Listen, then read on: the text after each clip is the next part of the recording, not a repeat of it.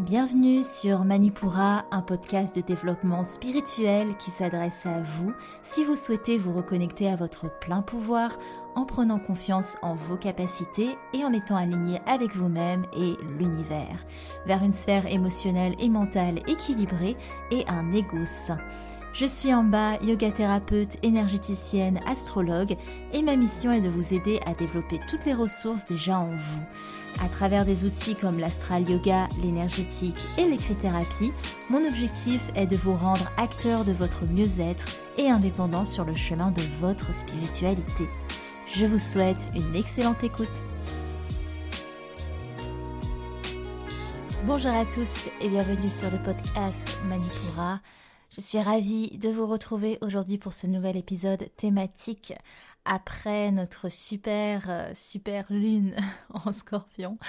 J'espère que tout s'est bien passé pour vous. Je sais que c'était un petit peu euh, l'affolement général, mais je pense que ça a été plus en tout cas que les prédictions euh, que vous avez pu avoir. Et c'est ce qu'on va voir aujourd'hui d'ailleurs. On va parler de prédictions, on va parler d'un sujet qui me tient à cœur et que j'avais vraiment envie d'aborder un jour sur ce podcast la différence entre guidance et voyance.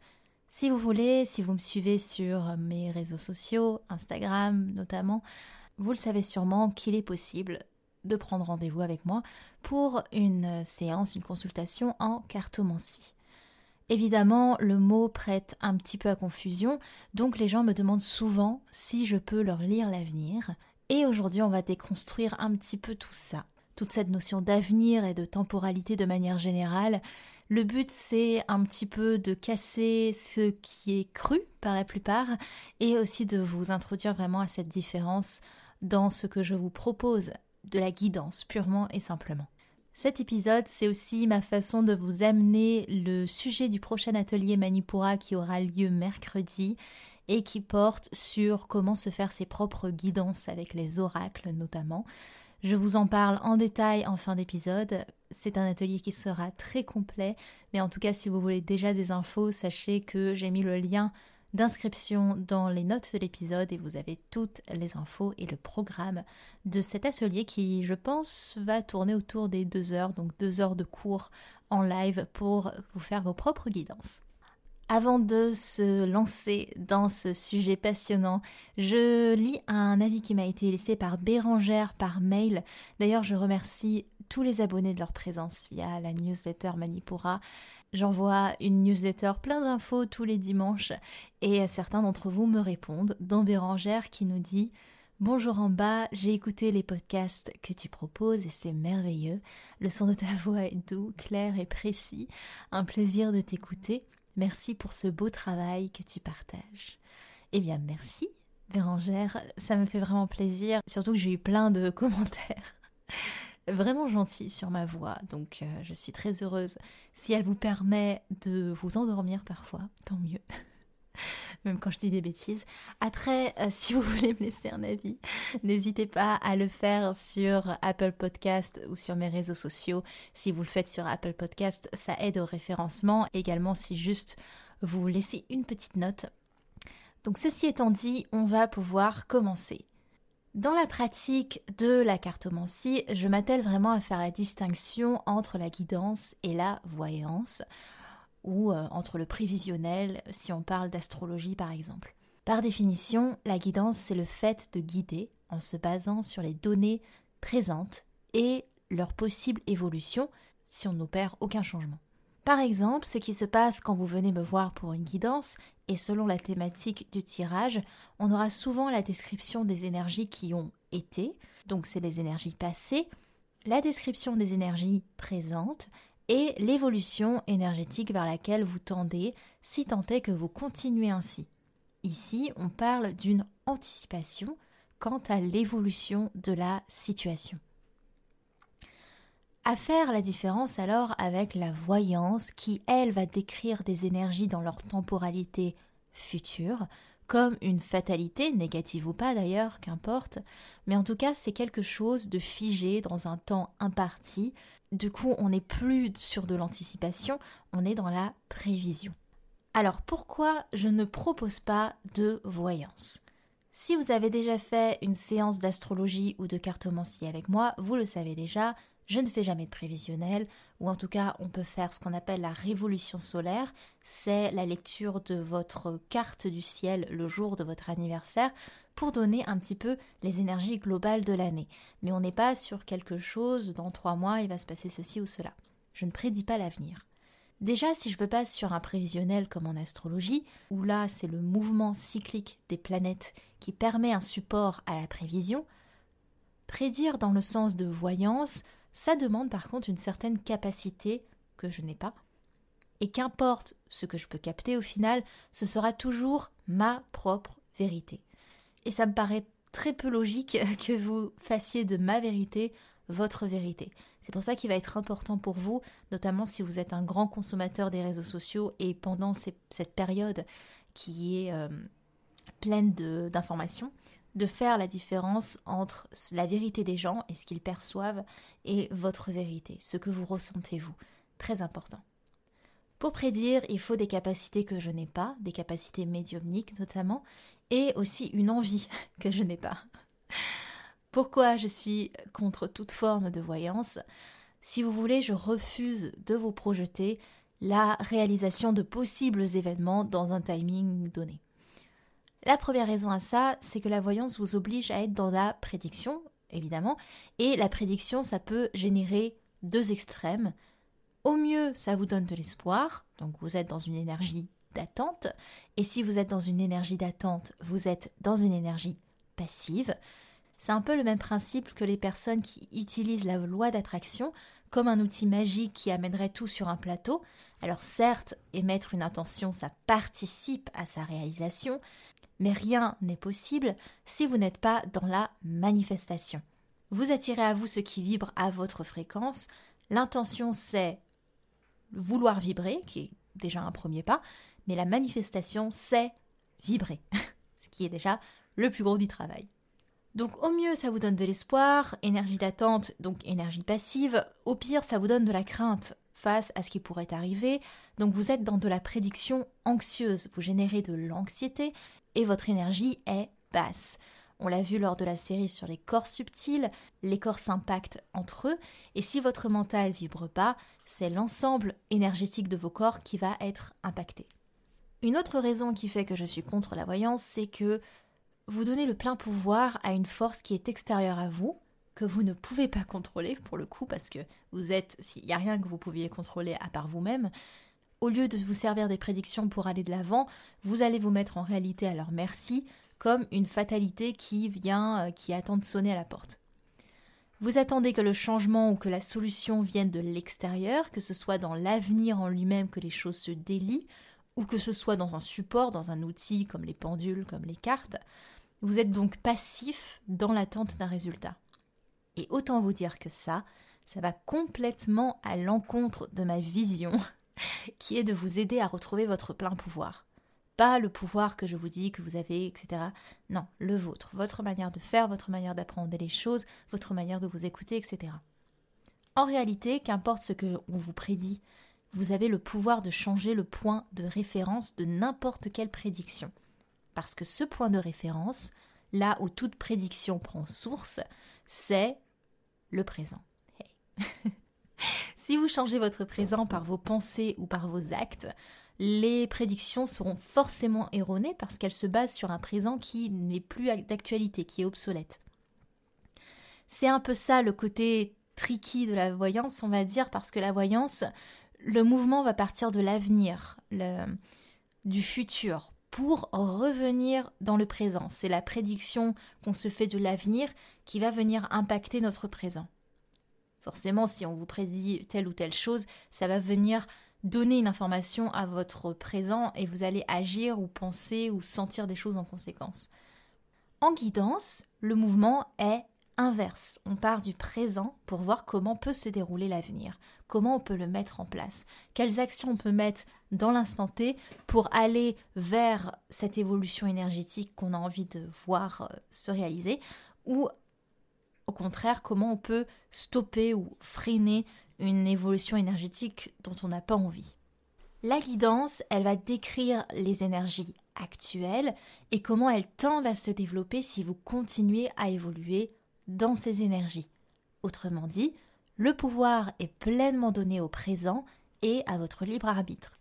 Libre arbitre, une notion qui est très très très très importante en spiritualité, en développement spirituel, personnel, etc. Vous avez le pouvoir de manifester ce que vous souhaitez dans le présent pour changer ou pas le flux énergétique que décrivent les cartes. Les cartes, elles vous guident, mais l'action vient de vous. Vous avez le pouvoir de travailler en vous-même parce que vous restez dans l'instant.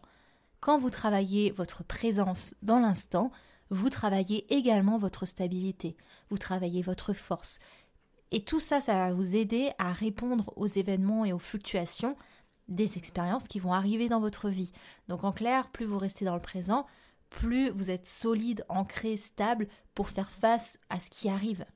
Ceci étant dit, et je pense que vous avez tous mes arguments, j'avais vraiment envie de profiter un petit peu de ce sujet pour détailler encore un peu plus sur la notion de temps et la notion d'insatisfaction, donc la notion de notre rapport au temps au final. J'ai prévu de faire un podcast sur l'instant présent qui sera vraiment concentré là-dessus, mais je pense qu'il y a quand même un moyen de faire une belle entrée en matière ici. On l'a vu, si vous vous projetez constamment dans un possible futur, vous n'êtes plus dans l'instant présent. Alors forcément, vous ne vous habitez plus et vous êtes ailleurs. Vous êtes, vous êtes là sans trop être là. Le temps tel qu'on le définit d'un point de vue humain, c'est une donnée psychologique. En vérité, il n'y a que le présent qui existe. Le passé et le futur ne sont pas des réalités. Rien ne s'est produit dans le passé. Ce qui s'est produit, s'est produit dans le présent. Le passé, ce n'est rien de plus que des mémoires auxquelles on s'identifie, on identifie notre existence, notre rapport à nos expériences, nos relations, notre histoire personnelle, mais aussi l'histoire collective. Ce sont des mémoires qui s'inscrivent parce qu'on les pense dans le présent. Les charges karmiques sont là parce qu'elles chargent notre présent, pas notre passé, parce que le présent, c'est une réalité. Le passé, ce n'en est pas une. De même pour le futur, le futur existe parce qu'on le pense dans le présent. le futur en lui-même n'est pas une réalité. Eckhart Tolle dit dans son livre Le pouvoir du moment présent qu'à l'instar de la lune qui n'émet pas sa propre lumière mais qui reflète simplement celle du soleil, le passé et le futur n'ont d'éclat que s'ils sont dans la lumière du présent. Le présent est la seule réalité et le seul point de départ. Le passage à l'action donc ce que vous allez manifester dans le présent, c'est la clé de toute évolution. Je vous propose du coup de voir un petit peu tout ce qui peut empêcher cette euh, évolution dans le rapport que vous avez avec la temporalité. Par exemple, si vous avez peur de passer à l'action, c'est en réalité la peur de répéter d'anciens schémas ou d'en perpétuer de nouveaux. C'est la peur du passé ou la peur du futur, et si vous restez dans le moment présent, il n'y a pas de peur, tout simplement. Je sais que ça paraît très simple ce que je dis, mais en vérité, c'est très simple, donc pourquoi ne pas garder les choses simples quand elles le sont? Autre exemple, si vous ne pouvez rien faire pour changer votre présent, si vraiment vous vous trouvez dans une situation où vous ne voyez pas comment une mise en action peut dénouer la chose, soyez dans l'acceptation. L'acceptation, c'est pas ravaler sa colère, c'est pas ravaler son ressentiment ou sa tristesse. La vraie acceptation ne génère plus aucun sentiment négatif ou même plus aucun sentiment. Il y, a, vraiment une neutralité quand on est dans l'acceptation. Il n'y a plus de jugement, il n'y a plus de résistance. Sans quoi, l'acceptation, c'est juste un joli mot derrière lequel se cache votre mental pour éviter de faire face, pour éviter de diguer un petit peu plus. Si vous êtes stressé parce que vous êtes fixé sur vos objectifs, là, c'est que vous voulez toujours être là-bas plutôt qu'ici. Vous voyez le présent que comme une étape transitoire donc vous le négligez alors même que le présent, c'est la seule réalité. S'il y a une étape, c'est juste celle-là. Appréciez tout autant la volonté d'aller vers vos buts que le chemin journalier pour y parvenir. C'est bien d'avoir des buts, c'est pas un souci en soi, mais on vous dit souvent le plus important c'est pas l'objectif, c'est tout ce qu'on a parcouru pour y arriver. C'est un petit peu cette idée-là. Vivez l'instant et considérez-le comme la part la plus importante de ce chemin. Si votre mental vous dit que vous perdez votre temps, je sais que votre mental se dit ça très souvent, dites-lui que le temps que vous perdez en réalité, c'est celui qui est nécessaire pour le faire taire. Je rigole toute seule, c'est terrible. Et encore, là, et encore, vous perdez pas votre temps parce que vous travaillez sur vous. Donc, vous perdez jamais de temps parce qu'il y a des processus, il y a des choses qui se mettent en place. Peut-être des choses qui se bloquent aussi, mais c'est pas grave, c'est pour vous faire avancer. Donc, vous ne perdez jamais votre temps. Autre exemple, si vous êtes dans l'attente, que ce soit l'attente de la fin de la journée, l'attente d'un changement de vie, l'attente de déménager, l'attente que les enfants euh, partent à l'école, l'attente que euh, l'amour arrive dans votre vie, je sais pas, il peut y avoir plein d'exemples, du plus petit au plus grand. Au final, c'est que vous acceptez le futur, mais pas le présent. vous êtes toujours dans l'attente d'une amélioration. Pourtant, c'est vos conditions présentes qui vont déterminer directement ce vers quoi vous voulez aller, ce que vous voulez manifester. Rejeter le présent, c'est rejeter votre pouvoir de déterminer ce futur auquel vous aspirez tant. Si au contraire c'est le passé qui vous retient, que ce soit un passé que vous glorifiez, un passé que vous regrettez, un passé avec des souvenirs que vous redoutez, ce passé n'a de sens que s'il vous aide à construire votre présent de par vos expériences, vos apprentissages. S'il ne génère que des regrets, de l'orgueil ou de l'apitoiement, demandez-vous si l'identification que vous faites à ce passé vous sert réellement dans votre présent. Et si c'est ces cas-là, je pense que non, du coup. Un autre exemple, si vous devriez faire quelque chose, faites-le. Si vous n'y arrivez pas, par paresse ou autre chose, acceptez l'inaction. Vivez-la comme un état à part entière. Vivez-la pleinement. Je sais de quoi je parle, je suis quelqu'un qui se complaît dans le fait d'être productive. Quand je ne le suis pas, je suis dans ma culpabilité, je me mets la pression et comme je me pressurise, je me sens encore plus coupable et j'arrive à rien. La personne qui partage ma vie, un peu fatiguée de me voir tourner en rond, me disait mais accepte de ne rien faire, juste accepte. C'est ok, tant pis, c'est pas grave, qu'est-ce que tu veux faire? Au moins ça fait redescendre la pression. Il n'y aura plus de lutte entre action et inaction, et on sera débarrassé de cette pression et de la culpabilité qu'elle engendre, et du coup, débarrassé de ce poids, on arrive à passer à l'action avec plus de facilité, avec plus d'entrain, parce qu'on comprend que pour vivre l'action, il faut un peu d'inaction. On ne peut pas être 100% productif, 100% dans le feu de l'action. Il faut aussi ces moments d'inaction, il faut les chérir et il faut les comprendre comme faisant partie intégrante aussi du chemin. Un dernier exemple, si vous êtes une personne qui est très inquiète, qui fait souvent des prévisions anxieuses, cette fois-ci c'est l'identification au futur qui vous pose problème. Donc n'hésitez pas à revenir à ce qui se passe là, dans l'instant. Regardez autour de vous, connectez-vous au rythme de votre respiration. C'est pas un hasard si on parle souvent de la respiration quand il y a des crises d'angoisse, ce genre de choses, c'est parce que ça aide réellement à revenir à votre rythme intérieur. Dans le présent, il n'y a pas de problème. Je sais que vous allez me prendre pour une folle de dire ça, mais les problèmes sont au final des projections qu'on se fait sur les années, les mois ou les minutes à venir. Ce ne sont pas encore des réalités. On en fait des réalités parce qu'on se projette ce problème dans l'instant. Dans l'instant, il n'y a rien en soi. Il se passe rien là à la minute où vous respirez. Le problème n'est pas là. Donc vous êtes dans une anticipation qui vous met dans un état anxiogène H24. Eckhart Tolle dit d'ailleurs, vous pouvez toujours composer avec le présent, mais jamais avec le futur, parce que le futur n'est pas une réalité. Dans ma vie personnelle, je suis confrontée quotidiennement à une personne en particulier qui a énormément de prévisions anxieuses. Et c'est une personne, elle sait très bien qu'il n'y a rien dans l'instant, mais elle va déclencher elle-même ses prévisions parce qu'elle va penser à quelque chose, parce qu'il y a une émotion qui revient par rapport à quelque chose qui n'a rien à voir. Donc là, on rentre encore dans des choses un peu post-traumatiques. Et d'ailleurs, ça me permet de faire un aparté, mais les choses post-traumatiques, il ne faut pas forcément avoir eu un accident ou quelque chose de très gros pour avoir un choc post-traumatique. Parfois, c'est des choses qui sont petites à l'échelle peut-être euh, du monde, mais qui ont eu un réel impact. Bref, en tout cas, c'est une personne qui, euh, qui est consciente que les problèmes ne sont pas là, qui sont créés en prédiction donc dès qu'elle se remet dans l'instant, elle se dit mais là, il n'y a rien, il n'y a rien, il se passe rien, tout va bien. Ça, ça permet vraiment de calmer les choses, de vraiment euh, faire comprendre au cerveau que là, il est en sécurité. Il n'y a rien qui vient le mettre en danger. J'espère que ce petit point temporalité vous aura plu. Je me suis dit que c'était quand même une bonne suite à la réflexion qu'on a commencé entre la guidance et la voyance. Le but étant de vous faire ami-ami avec le temps si tant est que c'est une problématique qui revient souvent chez vous. Pour finir ce podcast, je voulais vous parler évidemment des outils que je vous aide à mettre en place pour notamment ce type de sujet et l'outil que je vous invite évidemment à pratiquer, à nous rejoindre même, c'est l'atelier guidance que j'organise ce mercredi 5 mai à 14h. Donc il y aura un replay pour les inscrits uniquement. C'est un atelier guidance d'oracle. Donc les oracles, c'est un outil comme un autre qui vous permettent l'alignement dans l'instant.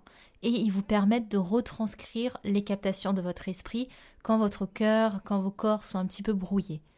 Les oracles, c'est un outil pour aider, faire le point sur ses énergies. C'est une lecture de soi. C'est aussi un support à l'intuition. Ça fait travailler l'intuition. C'est un outil à la compréhension de soi. Et c'est aussi un outil de développement parce que Parfois, les cartes nous mettent face à des choses qu'on n'a pas forcément envie de voir et ça nous permet aussi de ne pas se voiler la face et si on arrive à se détacher du mental, à ne pas interpréter les choses comme on le veut à chaque fois, dans le sens qu'on veut, dans le sens de la marche, dans le sens de ah tu vois j'avais raison. Voilà donc les cartes, les cartes nous confrontent à ça. Donc dans cet atelier je vous aiderai à savoir comment choisir votre oracle, comment le prendre en main, comment vous l'approprier, vous relier à sa fréquence, comment vous préparer un tirage aussi, parce qu'il y a quand même une certaine préparation pour des tirages un peu plus conséquents, comment organiser vos tirages selon les thématiques que vous voulez aborder, comment interpréter sans le mental, très important, et comment purifier et prendre soin de vos oracles? C'est un sacré programme, je mets dans cet atelier comme d'habitude toutes mes connaissances en la matière et mon expérience. Il y a un atelier Manipura par mois en plus des soins collectifs de Nouvelle Lune, donc si vous voulez être tenu au courant, vous pouvez vous inscrire à la newsletter dans le lien présent dans les notes de l'épisode. Et également, si vous voulez vous inscrire à l'atelier, c'est le même principe, le lien dans les notes de l'épisode pour retrouver la page d'inscription tout simplement. J'espère que ce podcast vous aura plu. N'hésitez pas, si c'est le cas, à me noter, à me laisser un petit commentaire sur votre plateforme d'écoute. C'était en bas de Manipura. À lundi prochain. Merci. Manipura, c'est déjà terminé pour aujourd'hui. Je vous remercie de votre écoute et si cela vous a plu, n'hésitez pas à partager et à me laisser un commentaire sur Apple Podcast ou sur mes réseaux sociaux. En attendant, vous pouvez télécharger gratuitement toutes mes ressources en cliquant dans le lien de la description de l'épisode pour apprendre la corrélation entre le cycle lunaire et le cycle féminin, débuter la méditation, l'astral yoga ou votre propre journal de gratitude. Quant à moi, je vous dis à la prochaine et surtout prenez bien soin de vous.